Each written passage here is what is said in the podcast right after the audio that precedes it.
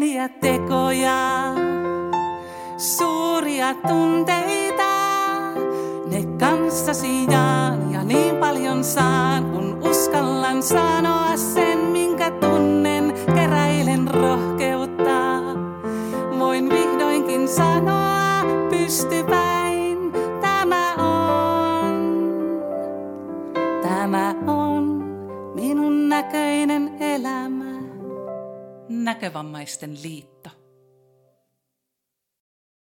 Tervetuloa Minun näköinen elämä podiin. Tänään päivillä tässä on vieraana meidän Minun näköinen mieli-hankkeen entinen toiminnan koordinaattori Jutta ja Minun näköinen elämätoiminnan koordinaattori Mira. Tervetuloa Jutta ja Mira. Kiitos. Kiitos. Toiminta vastaa näkövammaisten ihmisten tarpeisiin saada lievitystä yksinäisyyteen ja syrjäytymiseen, jotka aiheuttavat masennusta ja ahdistusta. Lisäksi tarjotaan uusia taitoja ja rohkeutta, joiden avulla voi edistää myönteisyyttä ja luopua turhista arjen taakoista. Kaikilla on haasteita, avun vastaanottamisessa vain on eroa. Jutellaan vähän ensin siitä, että mitä se minun näköinen mieli oli. Mistä syntyi ajatus ja nimi minun näköinen mieli, Jutta? No se ajatus oikeastaan kehkeytyi tuolla Pohjanmaalla. Siellä oli tämmöinen yhdistys, jossa kaksi ihmistä alkoivat miettiä, että mitä jos saataisiin sellainen yhtä hyvä toiminta kuin esimerkiksi Mieli ryllä on tämä mielenterveyden ensiapujuttu. He alkoivat sitten rustaamaan sitä ihan ensimmäistä hanketta. Ja se ei ollut ihan huonokaan se alkuperäinen versio, mutta sitten tarvittiin leveämmät hartiat, niin he sitten tekivät vielä toisen yrityksen niin kuin näkövammaisten liiton kanssa. Ja silloin se sitten löi läpi ja siitä tuli tämmöinen hanke. Et siitä se lähti liikkeelle. Mutta siihen tarjottiin sitten ihan faktapohjasta tietoa siitä, että kuinka paljon on itsemurhia työikäisissä miehissä ja yli 80-vuotiaissa naisissa.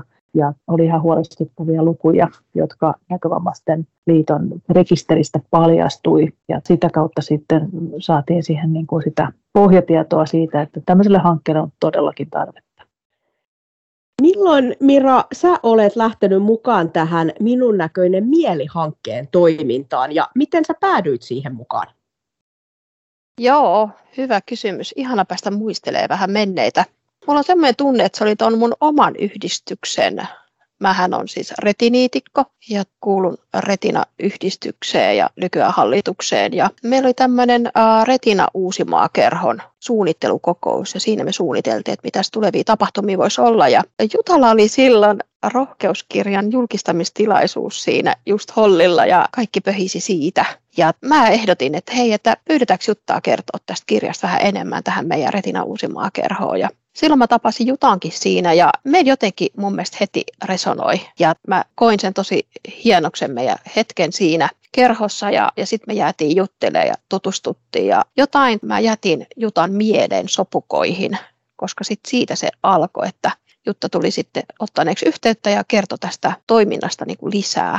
En mä tiedä, oliko sinulla jo silloin mielessä jotakin, että tulevia seuraajia tarvitset ja haet vai, vai mikä siinä oli se idea, mutta meillä synkkas meillä synkkasi tosi hienosti. Ja siis mä muistelen, että se oli niin, että mä ajattelin, että hei, tostahan tulee hyvä koolekutsu. Ja, ja te olitte alussa heti, että te haluaisitte niin kuin, silloin se oli patavalmentaja nimellä, nykyään se on mielen hyvinvoinnin valmentaja, niin te olisitte halunnut, teitä oli kolme tai oliko jopa neljä, että pääsisitte siihen pestiin, mutta mä tiesin, että siihen ei ole voimavaroja, mutta koolekutsuja, että mä halusin teidät kaikki. Ja sain. Se oli se niin kuin alkutilanne mä en vielä ihan aktiivisesti miettinyt sitä seuraajaa silloin. Vähän myöhemmin, kyllä. Ihan totta, koska mähän olen myöskin kokenut tämän sekä ihan niin kuin rinkiläisenä olemisen, mutta sitten myöskin tämän koolekutsujana, ryhmän ohjaamisen. Ja siitä, joo, siitä se lähti, että nekin on sitten ollut siinä ennen sitä, kun se sitten varsinaisesti lähti. Mutta olisiko me sitten vaan niin kuin tutustuttu siinä sitten ajan myötä ja sitten jossain vaiheessa tuli ajankohtaiseksi tämä, että mitä tälle toiminnalle sitten, mikä on jatkumo. Joo, mä rupesin miettimään sitä jo silloin vuoden 2021 lopussa, kuka se seuraaja nyt sitten olisi. Silloin oli jo pakko niin kuin miettiä, että miten se asia niin kuin etenee tässä hallinnossa. Mä aloitin ajoissa ja mä tiesin jo heti alussa, että tämä vaatii paljon, että tähän saadaan tämmöinen jatko. Mutta sitten kun se oli alusta asti niin kuin päämääränä, niin, niin sitten se onnistui.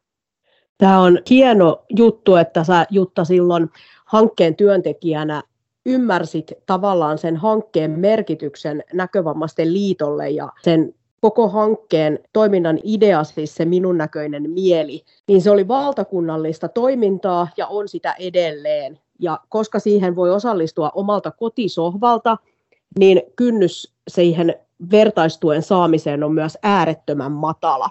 Ja mä itse arvostan juurikin sitä, että hyvissä ajoin lähdetään luomaan sitä tulevaisuutta. Että jos oikeasti ajatellaan, niin sä olit siis ollut vuoden verran hankkeessa, kun sä jo rupesit miettimään, että kuka on sun seuraaja. Tosi hieno asia, että siihen on hyvissä ajoin lähdetty ja on lähdetty miettimään sitä, että miten ne toiminnot sitten jatkuu. Ja se syy, miksi mä tiesin, että tätä hankkeen niin jatkumista pitää aloittaa miettimään heti, oli se, että kun mä, mä haastattelin siinä heti alussa semmoisia niin isojen järjestöjen ihmisiä, mun tuttuja, ja kysyin, että miten nämä, näille hankkeille sitten käy, että tuleeko näistä sitten toimintaa. Niin ne oli tosi surullisia tarinoita, kun he kertoivat, että on ollut niin upeita hankkeita, aivan mielettömiä juttuja, ja niitä on haluttu jatkaa ja yritetty jatkaa. Mutta sitten kun sitä ei ole loppuun asti mietitty, miten se jatkuu, niin se ei ole koskaan jatkunut. Eli sen takia tämä on hankkeiden luvattu maa tämä Suomi, koska me tehdään semmoinen kolme tai viisi vuotta ja, ja sitten se loppuu siihen. Että se hyvä toiminta, mikä on, niin se on niin kuin varmaan 10 prosenttia tämän maan hankkeesta, kun, kun tekee tänne, että ne jatkaa. Se on hyvin harvinaista. Kyllä. Ja minun näköinen mieli muuttui sitten minun näköiseksi elämäksi, jota Mira lähti ansiokkaasti luotsaamaan eteenpäin. Mira, minkälaiset sun fiilikset oli, kun sä tajusit, että sulla on nyt iso kasa vapaaehtoisia, tietty työaika ja aika huisin hienoa vapaaehtoistyötä sun harteilla? Mä heti tajusin sen, että tota, mä en jotain kokoisiin saappaisiin pysty mitenkään, mutta mä mietin myös samalla, että miettiikö nuo vapaaehtoiset, että mä pystyn siihen, vai mitä ne miettii. Heti tuli semmoinen ajatus mieleen, että tota, mähän olin itse asiassa jäänyt työkyvyttömyyseläkkeelle mun aikaisemmasta duunistani. Mä olin ehtinyt muutaman kuukauden olla ihan eläkkeellä niin kuin tämmöisen niin kuin oikeasti eläkeläisen elämää viettää ja ruvennut vähän siinä miettimään, että mitä mun niin tehtävä viikkoon kuuluu, ei enää työviikkoa, vaan tehtävä viikkoa. Ja olin muodostanut vähän sitä omaa semmoista elämää siihen, kunnes sitten hyppäsin ajatuksissani uudelleen vähän tähän tämmöiseen työelämämoodiin ja mä tykkään haasteista. Ja mä tajusin heti, että tässä on kiva haaste mulle, koska minun näköinen mieli on hanke, mutta hankkeen jälkeen se muuttuu toivottavasti pysyväksi toiminnaksi. Ainakin tähän asti ollut toimintaa, niin ei ole mitään käsikirjaa eikä mitään sellaista, että Jutta perehdytti kyllä ja todella hyvin perehdyttikin. Mulla oli oikeasti tosi pitkä, hyvä perehdytysjakso siinä. Mutta se, että mitä se toiminta sitten on, kun sanotaan hyvästit ja hankkeelle ja ruvetaan tekemään töitä, niin kyllä mulla oli siinä sellainen hetken kriisin paikka, että aika moista touhua ja hyvin nopeata tempoista eteenpäin menoa siinä vaiheessa, kun piti ottaa haltuun myös monta teknistä asiaa. Mä en ollut esimerkiksi teknisesti mun mielestä kovin taitava, että mä tiesin, että mun on saatava äkkiä uutta tietokonetta peliin ja, ja ruudullukuohjelmat haltuun, että siinä samalla mulla oli sitten oman näkötilanteeni kanssa käynyt sitä valitettavaa näön heikkenemistä ja sitten piti mennä jo siihen tota, ruudunlukuohjelmamaailmaan. Nämä kaikki tekniset asiat piti opetella siinä samalla, kun perehdyin, mitä Jutta mulle puhuu. Ja yritin muodostaa jonkinnäköistä kokonaiskuvaa siitä hankkeen aikaisesta toiminnasta ja mitä se sitten tulee olemaan minun näköinen elämä toiminnan aikana. Paljon suunnittelua ja paljon tunteja meni siinä kyllä, mutta haaste on otettu vastaan ja kiitollinen joka ikisestä päivästä. Itse ajattelen näin, että minun näköisestä mielestä tuli minun näköistä elämää ja tämähän on ihan totta. Mieli vaikuttaa tosi paljon meidän elämään, elämisen laatuun, kaikkeen siihen, mitä me arjessa tehdään ja koetaan.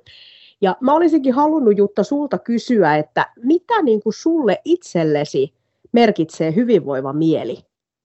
No ainakin sitä, että on niin kuin hymy korvissa. Eli nyt kun mä kuuntelin tuota Miraa tuossa noin ja muistelin sitä aikaa, kun me todella käytiin läpi tätä, että mitä kaikkea tässä on ollut ja mistä tämä mieleen liittyvä hanke on liittynyt, niin tota, hymyilytti ja tosi, tosi ihanaa, että Mira otti tämän niin hienosti haltuun, vaikka mä näin ne vaikeudet. Ne oli todella moninaiset siinä alussa. Mulle se tarkoittaa just sitä, että mä kuollan mun mieltäni. Että mä en anna niin kuin tämän maailman ulkoisten asioiden viedä mun mielen rauhaani liikaa.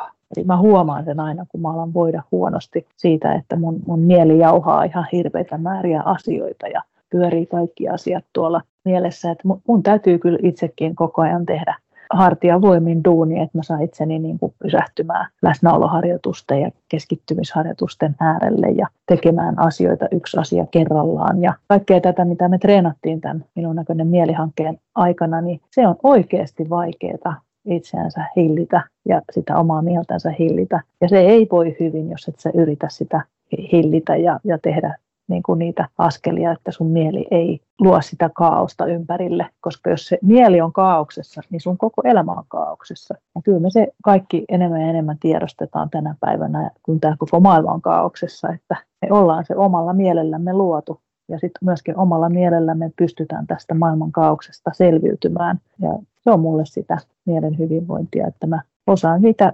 harjoituksia tuoda jokikiseen päivään. No Mira, miten sä käsittelet sitä sun mieltä, että sä saat aikaiseksi sun näköistä elämää ja myöskin tätä minun näköinen elämätoimintaa? Miten se mielen hyvinvointi vaikuttaa kaikkeen siihen? Se vaikuttaa tosi paljon. Mä näkisin sen ehkä enemmän niin, että mieli ja keho toimii käsi kädessä ja, ja se, että mä voin hyvin fyysisesti, mun mielikin voi paremmin ja toistepäin. Et kun mun mieli on, on hyvässä kunnossa ja asiat on selkeitä ja selkiytyneet päässäni, niin kuin Jutta sanoi äsken, että jos on kaauksessa, niin silloin se elämäkin on kaauksessa. Mutta silloin myöskin fyysisesti voin paremmin, kun mieli on semmoisessa tilassa, jossa voi käsitellä asioita. Mä muistan hirveän hyvin, kun Jutta puhuu kaiken maailman ketuista ja padoista ja porinoista ja erilaisista termeistä. ja tota, niitä termejä tuli päivätahtiin niin kuin hirveä määrä ja se oli aika sellaista kaaosta mun mielessä silloin. Ja ensimmäinen asia, mitä mä päätin silloin, että mikä muuttuu, niin nimet, termit muuttuvat semmoisiksi, että niitä pystyy mun mieli käsitellä paremmin. Ja se oli ainakin yksi tämmöinen iso muutos, mikä lähti silloin, että emme enää tänä päivänä puhu esimerkiksi pataketuista tai patavalmentajista, vaan ihan oikeasti mielen hyvinvoinnin valmentajista ja puhelinrinkien koolle kutsujista. Mun mielessä pitää olla selkeät lokerot joita mä pystyn sitten käsittelemään ja sitä kautta se työ näkyy myöskin sitten semmoisena selväjärkisenä touhuna, että mä oon hyvin nopeasti heittäytyjä, rakastan kaikkia asioita ja mulla saa olla monta asiaa samaan aikaan menossa ja päällä, mutta se, että joskus mä sitten myöskin tarvitsen sen hetken, että mä selkiytän tilanteen ja oikeastaan niin kuin mielessäni päätän, että hei Mira, nyt hetken läsnäolo ja yksinkertaista asiat. Kun ne asiat yksinkertaistaa mielessä, niin se semmoinen, Jutta on puhunut nakertajista, niin ne nakertajat mm. hyppii tuonne piiloihin sitten omiin koloihinsa. Ja silloin mulla aukeaa niin kuin ajatuksen virta. Sitten saattaa tulla jotain järkevääkin aikaa. Sen verran palaa vielä sinne historiaan ja siihen minun näköiseen mieleen, että hanke ei sitten kuitenkaan käynnistynyt ihan suunnitelmien mukaisesti, mutta sä Jutta keksit toisenlaiset tavat tehdä sitä työtä, niin kerrotko vähän niille kuulijoille, jotka ei ole aiemmin tätä tarinaa kuulleet, että mikä oli alku ja miksi jouduttiin muuttamaan suunnitelmia? Tähän alkoi just samana päivänä, kun meille tuli käsky lähteä koteihin tekemään töitä, eli 16.3. Se tarkoitti sitä, että ei voinut niin kuin tavata ihmisiä. Ja silloin mä sitten olin ihan huomoillasena, että mitä mä nyt sitten opin tunteen näkövammaisia, jos en mä niin kuin pysty tapaamaan. Ja sitten mä vaan niin kuin muistin sen, että kyllä joskus on ollut sellaistakin, niin kuin, että tehdään niin kuin neuvottelupuhelu. Mietin juuri niitä Lapin mummoja, jotka on siellä ympäri ämpäri Lappia eikä voikaan lähteä tapaamaan hyvin herkästi ketään. Niin, niillä on niitä vanhoja Nokia-kännyköitä ja muuta, että ei, ei mitään mahiksia niin kuin tehdä mitään semmoisia nykyaikaisia niin kuin Teamseja ja muita. Niin siitä se lähti liikkeelle, että ruvettiin miettimään, miten se tehtiin se neuvottelupuhelu. Ja sitten ensimmäiset ringit mä vedin itse ja niitä oli aika monta, oliko niitä viisi. Päällekkäinkin taisi olla aika monta silloin, mutta se ensimmäinen rinki oli varmaan se ehkä, mistä jäi niin kuin eniten ihmisiä sitten tähän toimintaan. Eli siinä oli kymmenen kertaa käytiin sitä matkaa. Ja sitten se taisi olla Päivi sinä, joka ensimmäisenä kysyi, että no, milloin me aletaan vetää itse näitä rinkejä, että voisitko sä kouluttaa musta koolekutsujan. Sitten mä koulutin susta ensimmäisen koolekutsujan ja sitten mä tajusin, että no, ilman muutahan nämä muutkin täytyy kouluttaa saman tien koolekutsujan. Ja niinhän se sitten tapahtui. Sitten se lähti liikkeelle ja sitten vasta syksyllä päästiin kouluttamaan valmentajia ja aloittamaan sitä toimintaa, minkä takia tämä itse hanke oli tehty. Mutta se meni läpi tämä muutos sitten STEassa ja päästiin aloittaa tämä toiminta vähän toisella tavalla kuin oli tarkoitus. Tässä kohtaa pakko mainita, miten kiitollinen niin kuin itse on juuri siitä, että se lähti toisille raiteille kuin alun perin oli suunniteltu. Eli Tämä on varmasti tavoittanut ihmisiä ympäri Suomen juuri siitä syystä, että se toiminta tapahtuu siellä puhelimessa. On pitänyt miettiä sitä markkinointia. Liitto on tästä laittanut tietoa ja alueiden yhdistysten kautta on tullut myöskin tietoa. Niin tämä oli kyllä ihan huikea juttu. Ja nythän sitten vuonna 2023 kerättyjen tilastojen pohjalta voidaan sanoa, että viime vuosi on ollut aika huikea. Miran ensimmäinen vuosi alkaa olla paketissa ja puhelinrinkejä kokoontui yli 140 viime vuoden aikana. Kaiken kaikkiaan osallistuja on ollut lähes 7500. Ne on hurjia määriä. Mitä sä Mira ajattelet, että nimenomaan puhelinrinkitoiminta tuo ihmisille? No se tuo sitä yhdessä olon tunnetta, yhteenkuuluvuutta, yhteisöllisyyttä, vertaistukea, korvia, että joku kuuntelee, jollain on halu tietää, mitä minulle kuuluu. Puhutaan isoista asioista. Puhutaan myös ihan suoraan rehellisesti isoista sanoista, mutta nämä voi ennaltaehkäistä sitä ajatusta itsemurhasta tai siitä, että olen yksin koko maailmassa me puhutaan sellaisista asioista tässä, kun puhutaan puhelinringeistä ja siitä, millaisia palautteita me ollaan saatu ihmisiltä. Eli tämä ei ole pelkästään niin kuin meidän keksimää asiaa, että kuin tärkeää on, vaan me ollaan kysytty näiltä ihmisiltä, jotka on osallistuneet puhelinrinkeihin, mitä tämä on antanut sinulle. Ja nämä on niitä vastauksia. Ja myöskin tuosta määrästä, kuinka paljon me ollaan tavoitettu, niin eh, tarkoittaa myös sitä, että on ehkä opittu siihen tämän päivän avun tarpeen tunnistamiseen ja sitten myöskin siihen, että osataan vastaanottaa sitä apua. Ja sitten kun siitä ei tehdä liian vaikeaa. Että tässäkin tapauksessa sä voit olla kotona ja sulla on paljon asioita siellä mielen päällä. Ei, ei välttämättä se ensimmäisenä se kynnys, että nyt pitää ulos mennä ja etsiä sitä seuraa tuolla, niin se voi olla ehkä liian vaikeaa. Että voi aloittaa tällaisesta helpommasta, että ei tarvitse osata vastaa siihen puhelimeen ja sieltä löytyy sitten ihan uusi maailma tämä ei ole kaikille tämmöistä, että voi olla myöskin niitä haasteita siellä elämässä semmoisia, mitkä ei välttämättä just, että ei kaikki ota heti imuun tämmöisissä asioissa, mutta sitten se tunne muutamaan osallistumiskerran jälkeen niin voi muuttua. Ja mä oon kuullutkin niitä tarinoita, että, että on sanonut, että ei, mä ei, tai vertaistuki ei ole niin kuin mun asia. Mutta sitten kun osallistui tähän rinkiin, niin huomasin, että siellä ringissä on toinen samanlainen, joka ajattelee yhtä lailla, ei ole minun juttu. Ja silti hänet on saatu sinne ja sitten siitä se alkaa se yhteisöllisyyden tunne ja siellä se kehittyy ja sitten oivallus. Tätä se vertaistuki on. Ei se ole sen kummempaa tai pelottavampaa, vaan se on ihan oikeasti se toinen ihminen siellä. Sä olet Jutta itse toiminut minun näköinen elämätoiminnassa vapaaehtoisena. Mitä se vapaaehtoisena toimiminen kutsujana olet ollut, niin mitä se antaa sulle? Miksi sä oot lähtenyt vapaaehtoiseksi tähän toimintaan?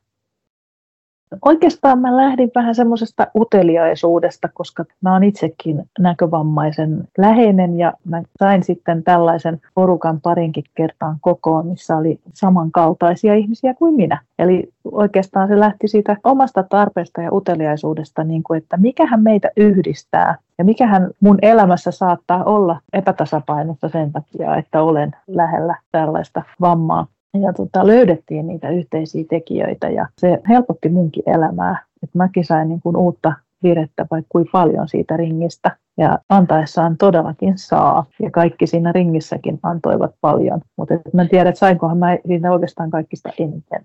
Kutsujana kyllä saa tosi paljon näistä ringeistä. Uteliaisuus kanssa tyydyttyy, että kyllä meissä on sitä samaa, että me annetaan ehkä vähän liikaa. Ja tasapaino ei pysy siinä, että että saatetaan joskus auttaa avuttomaksi toista, että autetaan liikaa. Siihen niin kuin pitää löytää sitä tasapainoa ja, ja sitä niin kuin omaa elämää, ettei elä niin kuin sen toisen kautta liikaa. Mulla on taipumusta kyllä muidenkin ihmisten kanssa tehdä sitä, että menee vähän toisenkin tontille huseeraamaan liikaa, mutta tämmöisiä niin kuin, se itsetuntemus aina paranee, kun pääsee tämmöiseen vertaistuelliseen erittäin mielenkiintoista näin itse sokeana kuulla ja ehkä myöskin havahtuu itse siihen, että teenkö minä itsestäni avuttomamman kuin mä oikeasti oon, että pääsee itse vähän helpommalla, jos toi toinen tekisi mun puolesta. Kyllä kai tätä ilmenee niin kuin aika ajoin kaikissa läheisten kanssa olevissa suhteissa.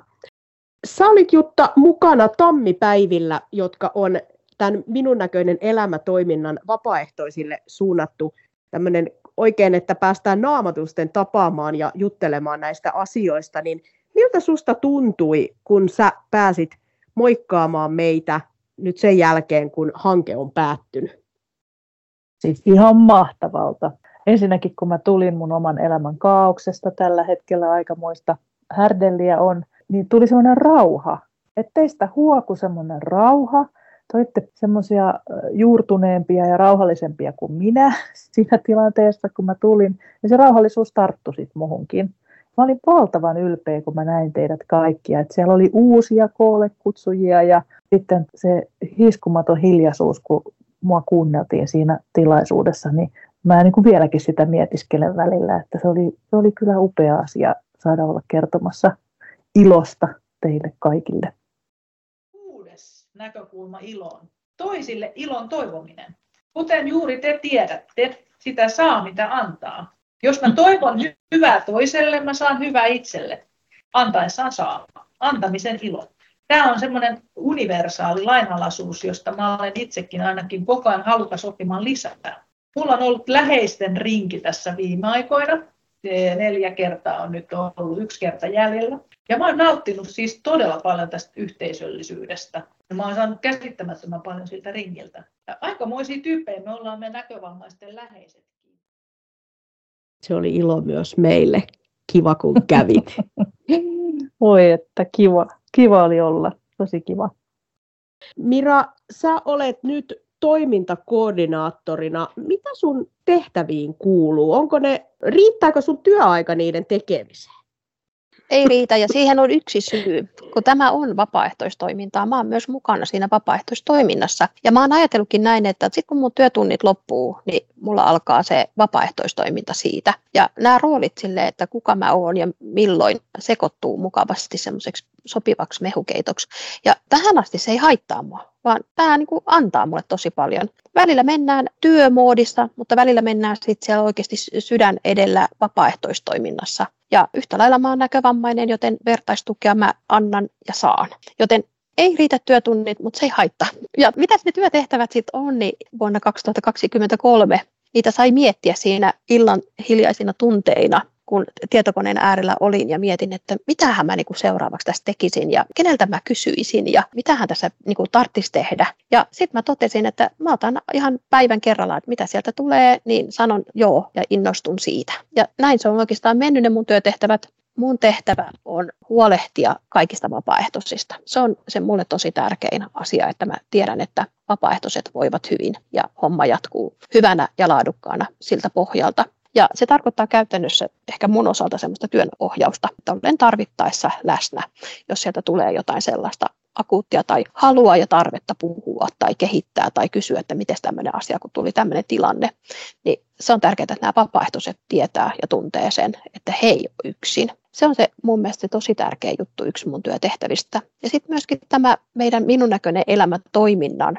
tiedottaminen, mitä tämä on niin se on yksi semmoinen, mikä on tullut viime vuonna erittäin isoksi osaksi mun työtehtäviä ja oikeastaan ihan niin kuin kuukausitasolla huolehdin siitä, että jossain ja jollain kanavalla me näytään koko ajan. Et se on mulle tosi tärkeää, koska sitä kautta kun tieto leviää, niin tota myöskin ne ihmiset, jotka tuolla asuu pitkien etäisyyksien päässä, toiminnasta tai jostain heille tärkeästä jutusta, mutta eivät pääse, niin sitten he saa meistä tietoa ja sitten pääsevät tähän tämmöiseen tuen piiriin. Ja se tarkoittaa myös sitä, että me ollaan pidetty tuolla toimintakeskus Iiriksessä kuntoutuspuolella yhden vapaaehtoisen toisen kanssa niin tämmöisiä infotilaisuuksia, jossa on ollut kuntoutujia Iiriksessä ja, ja sitten siellä ollaan käyty kertomassa tästä toiminnasta. Sitä kautta saadaan tosi paljon mahdollisia rinkiläisiä ja sitä kiinnostusta herätettyä tähän toimintaan.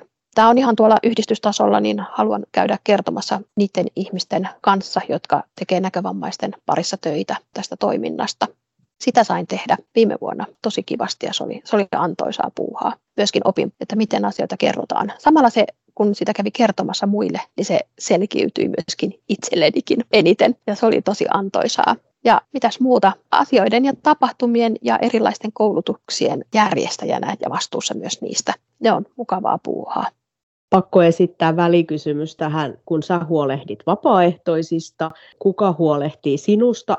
Musta huolehtii tämä yhteisö ja yhteisöllisyyden tunne. Se antaa mulle boostia. Sitten ihan oikeasti niin musta pitää hyvää huolta mun tällä hetkellä neljävuotias opaskoira Kiki, jonka kanssa mä liikun paljon ja kun mä pääsen sen kanssa metsään, niin mulla tapahtuu semmoinen uskomaton palautuminen ja musta tuntuu, että mä pystyn hetkeksi jättää työasiat ja kaikki ihmiset taakseni ja mä oon vaan siellä metsä, minä ja koira. Siinä on mulle selvästi sellainen oma palautumisen keino. Ja siitä kun mä pääsen kotiin, niin mä oon taas ihan virtaa täynnä sormet, kädet syyhyy päästä tietokoneelle ja suunnittelemaan seuraavia juttuja. Että tietääkseni olen pitänyt teidät vapaaehtoiset, meidät kaikki vapaaehtoiset, hyvin tohinassa koko viime vuoden, joten kyllä tämä on jotenkin toiminut. Itse olen tehnyt näitä palautesoittoja rinkiin osallistuneille ja sieltä usein nousee se, että harmi kun rinki loppui juuri kun ystävystyttiin. Ja tähän loppuun olisinkin halunnut kysyä teiltä molemmilta, Jutta ja Mira, että mitä ystävyys teille merkitsee? Mulle se on ainakin hirveän tärkeää. Mä oon semmoinen, että mä ystävystyn helposti ja sitten on kuitenkin tosi harvoja, joiden kanssa se ystävyys pysyy semmoisena jatkuvana. Olen niin huono pitämään yhteyttä ystäviin, mutta kyllä se merkitsee mulle ihan hirveästi ja semmoista sydämen lämpöä ja semmoista, että musta välitetään ja että mä välitän ja semmoista kaikkea se merkkaa. Ja Miralle tämä ystävyys merkitsee koko tätä mun elämää. Niin kuin mä kerroin aikaisemmin, niin kaikki roolit menee sekaisin tässä mukavasti sillisalaatissa. Ja niin mä oon myöskin tämän toiminnan kautta ja näiden eri tilanteiden ja tilaisuuksien myötä löytänyt ystäviä itselleni. Ja ystävien kanssa pystyy tekemään eri asioita riippuen, missä kategoriassa ne ystävät on, missä tota, merkityksessä ne menee mun elämässä mukana. Sen lisäksi, että on tämä toiminta ja, ja tämä mun näkövamma ja sen piirit ja sieltä löytyy paljon ystäviä. Sitten on tämä opaskoira touhu toisena asiana ja sieltä löytyy myöskin mulle ystäviä sitten tämän yhteisen mielenkiinnon myötä. Ja sitten on niitä semmoisia harvoja ystäviä, jotka ovat tuota lapsuudesta asti, johon ei liity mun näkövamma millään lailla, vaan minä ihmisenä sellaisena kuin sisältäpäin minut niin kuin nähdään. Ja heitä on muutama ja itselläni on niin kuin yksi semmoinen oikeasti tosi ystävä, joka on myöskin yksi mun tärkeitä tämmöisiä voimavaroja, niin on se, että hänelle voin soittaa asiasta kuin asiasta ja hän näkee mut Mirana ihan kokonaisvaltaisena ihmisenä ja se on mulle tosi merkityksellinen, tosi tärkeä suhde. Ystävien kanssa on mukava tehdä ja tempaista asioita ja mennä ja saada niin kuin naurua ja sitä sellaista reflektointia. Sitä ystävyys on parhaimmillaan. Kiitos teille Jutta ja Mira. Ihan älyttömän hienoa on ollut saada kuulla teidän ajatuksia mielen hyvinvoinnista, siitä miten mieli vaikuttaa meidän jokaisen elämään. On älyttömän tärkeää, että me pidetään itsestämme huolta, myöskin siitä mielestä, samoin kuin siitä kehosta, ja muistetaan, että me ollaan kokonaisuus. Jos kuulijaa jäi nyt kutkuttamaan tämä puhelinrinki, niin ota rohkeasti yhteyttä. Säkin voit löytää uuden ystävän. Mitä on puhelinrinki-toiminta? Sinä sitoudut viisi kertaa olemaan mukana keskustelussa. Sinun ei tarvitse osata muuta kuin vastata puhelimeen. Kokoon kutsuja soittaa ja kokoaa ringin, jossa keskustellaan luottamuksellisessa ilmapiirissä. Voidaan jakaa yhteisiä asioita ja elämän kokemuksia. Osallistu sinäkin puhelinrinkitoimintaan. Lisätietoa saat soittamalla numeroon 050 405 9057. Lämpimästi tervetuloa mukaan puhelinrinkitoimintaan. Tämä on, tämä on näköinen elämä. Näkövammaisten liitto.